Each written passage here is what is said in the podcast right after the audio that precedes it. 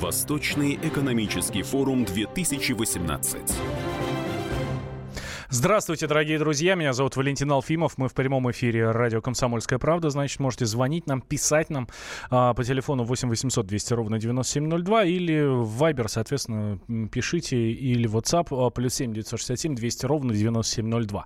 Как вы поняли по нашей заставке, перемещаемся мы из Москвы на Дальний Восток, туда, на остров Русский, где проходит Восточный экономический форум, где делается очень много заявлений важных, а, ну, таких судьбоносных, я бы даже сказал сказал. Вот сегодня на встрече э, с лидерами других государств. Президент России Владимир Путин заявил, что все больше стран хотят вести а, торговые отношения в национальных валютах. А, переломный момент может быть у нас уже совсем в ближайшее время. Действительно можем перейти на а, национальные валюты в расчетах между странами. Давайте услышим, что конкретно сказал а, Владимир Владимирович.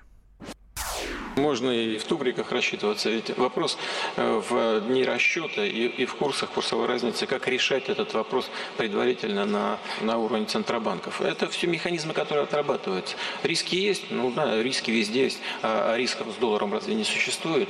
20 триллионов э, уже государственный долг э, Соединенных Штатов. И все это нагрузка на доллар, между прочим. Что дальше будет? Никто не знает, ответа на этот вопрос нет. Поэтому риски везде существуют, и их нужно минимизировать. А чтобы минимизировать, что нужно сделать? Диверсифицировать наши расчеты и деятельность. Вот мы, допустим, свои э, золотовалютные резервы мы диверсифицируем. Э, так же, как и государственный долг Российской Федерации, тоже он э, уже номинируется не только в долларах, а и в других валютах. Владимир Путин, президент России, на Восточном экономическом форуме вот сделал а, такое заявление. Прямо сейчас с нами на связь а, с Дальнего Востока, с Восточного экономического форума выходит Евгений Беляков, наш экономический обозреватель. Здравствуй, Женю. Да, э, добрый день, добрый вечер, да. Ну что, мы скоро перейдем, что ли, действительно на национальную валюту в отношениях между государствами?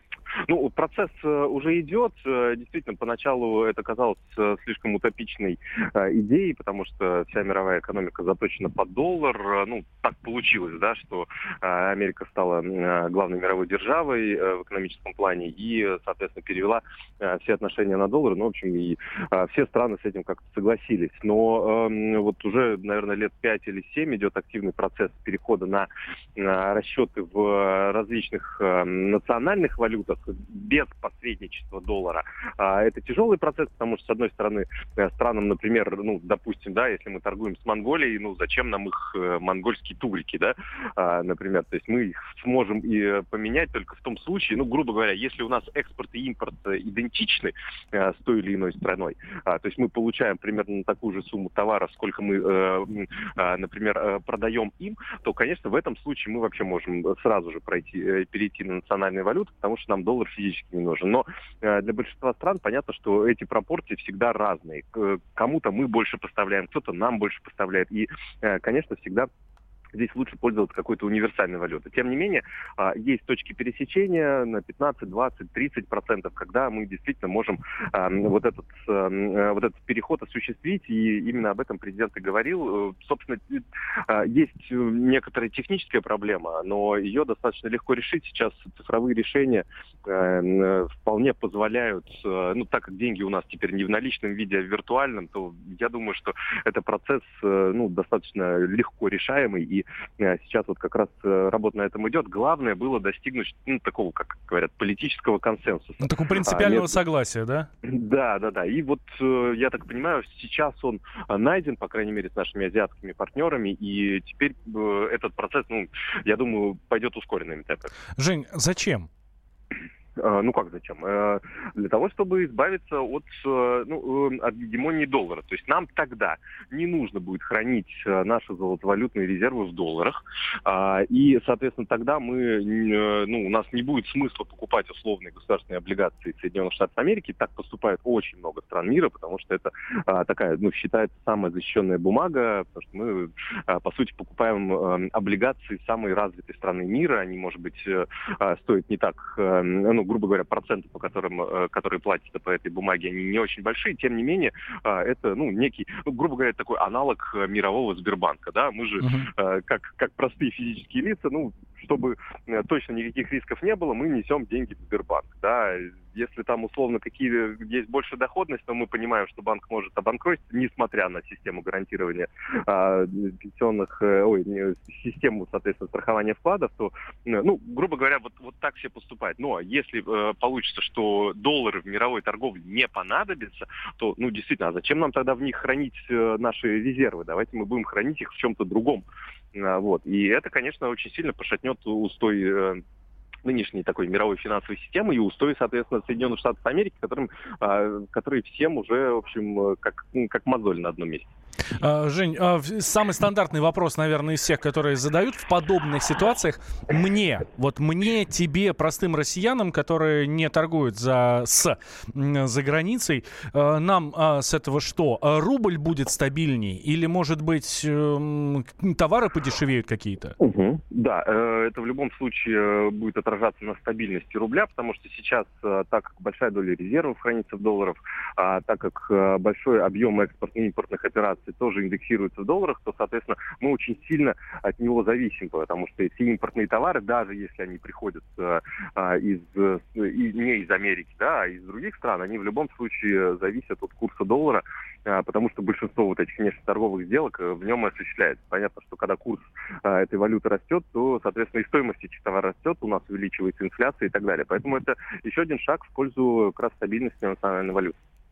Э, Еще из заявлений, я так понимаю, что на Восточном экономическом форуме это было сказано, вот про эм, осужденных бизнесменов, камеры отдельные mm-hmm. в российских тюрьмах. Да. Был такой, да? Да, Борис Титов, э, бизнес-омбудсмен, был в Жень, а давай мы как раз, давай мы как раз прямо сейчас да. услышим Бориса Титова, да, небольшой фрагмент его речи, что вот он сказал про камеры для сидельцев бизнесменов, и продолжим. В рамках существующих колоний и СИЗО э, возможно выделение отдельных участков, где э, помещать э, именно людей по экономическим статьям. Это не только касается бизнеса. Сегодня ФСИН дал согласие, мы сегодня обсуждаем технические детали, какие они дадут распоряжения. Это, в общем, вопрос, мне кажется, будет решен в ближайшие, если не недели, то месяцы. Это не то, что какие-то условия себе покупать. Условия содержания у всех будут одинаковые. Те же нары, та же пища, те же условия там, прогулок и прочего. Если мы говорим о колонии, та, те же работы, которые необходимо, каждый должен принимать участие. Но вопрос в том, что вот эти отношения бы на них не сказывались, иначе мы получим э, людей психологически сломанных после. Э, на них будет оказываться давление как физическое, так и моральное, да, вернее, как моральное, так и физическое часто у нас это происходит. Поэтому они не, люди не, ну, как бы не, чтобы они не стали такими же уголовниками, как и те, которые там сидят по криминальным э, уголовным статьям. А, это был Борис Титов, уполномоченный при президенте по правам предпринимателей. Я так понимаю, Женя, он тебе интервью давал, да?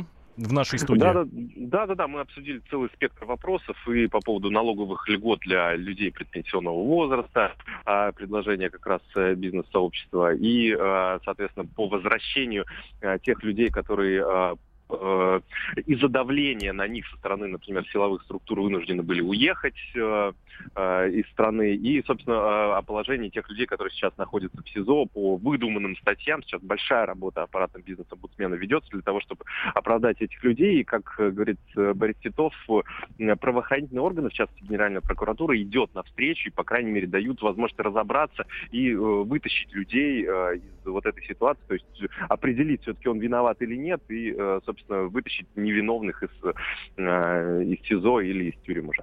Ну, так понимаю, я так понимаю, что главный аргумент, чтобы они, эти люди не превращались, э, их будут отделять, чтобы они не превращались в уголовников, не сидели с, там, с насильниками, с маньяками какими-то. Да, да, то, то есть в любом случае бизнесмен это активная часть э, нашего общества, который, э, ну, то есть без бизнеса нет развития экономики. Развитие экономики это рост зарплат, пенсий и всего остального. Поэтому если мы эту активную часть общества э, и, очень часто сажаем неправомерно э, в тюрьмы, то, конечно, мы тем самым просто тормозим наш рост. Это один из важных факторов, который сейчас нужно сделать более правильно, Жень, спасибо тебе большое. Евгений Беляков, экономический обозреватель «Комсомольской правды», прямо сейчас находится на Дальнем Востоке, на э, Восточном экономическом форуме. Следим за форумом, все новости вам сообщаем, в том числе и в прямом эфире.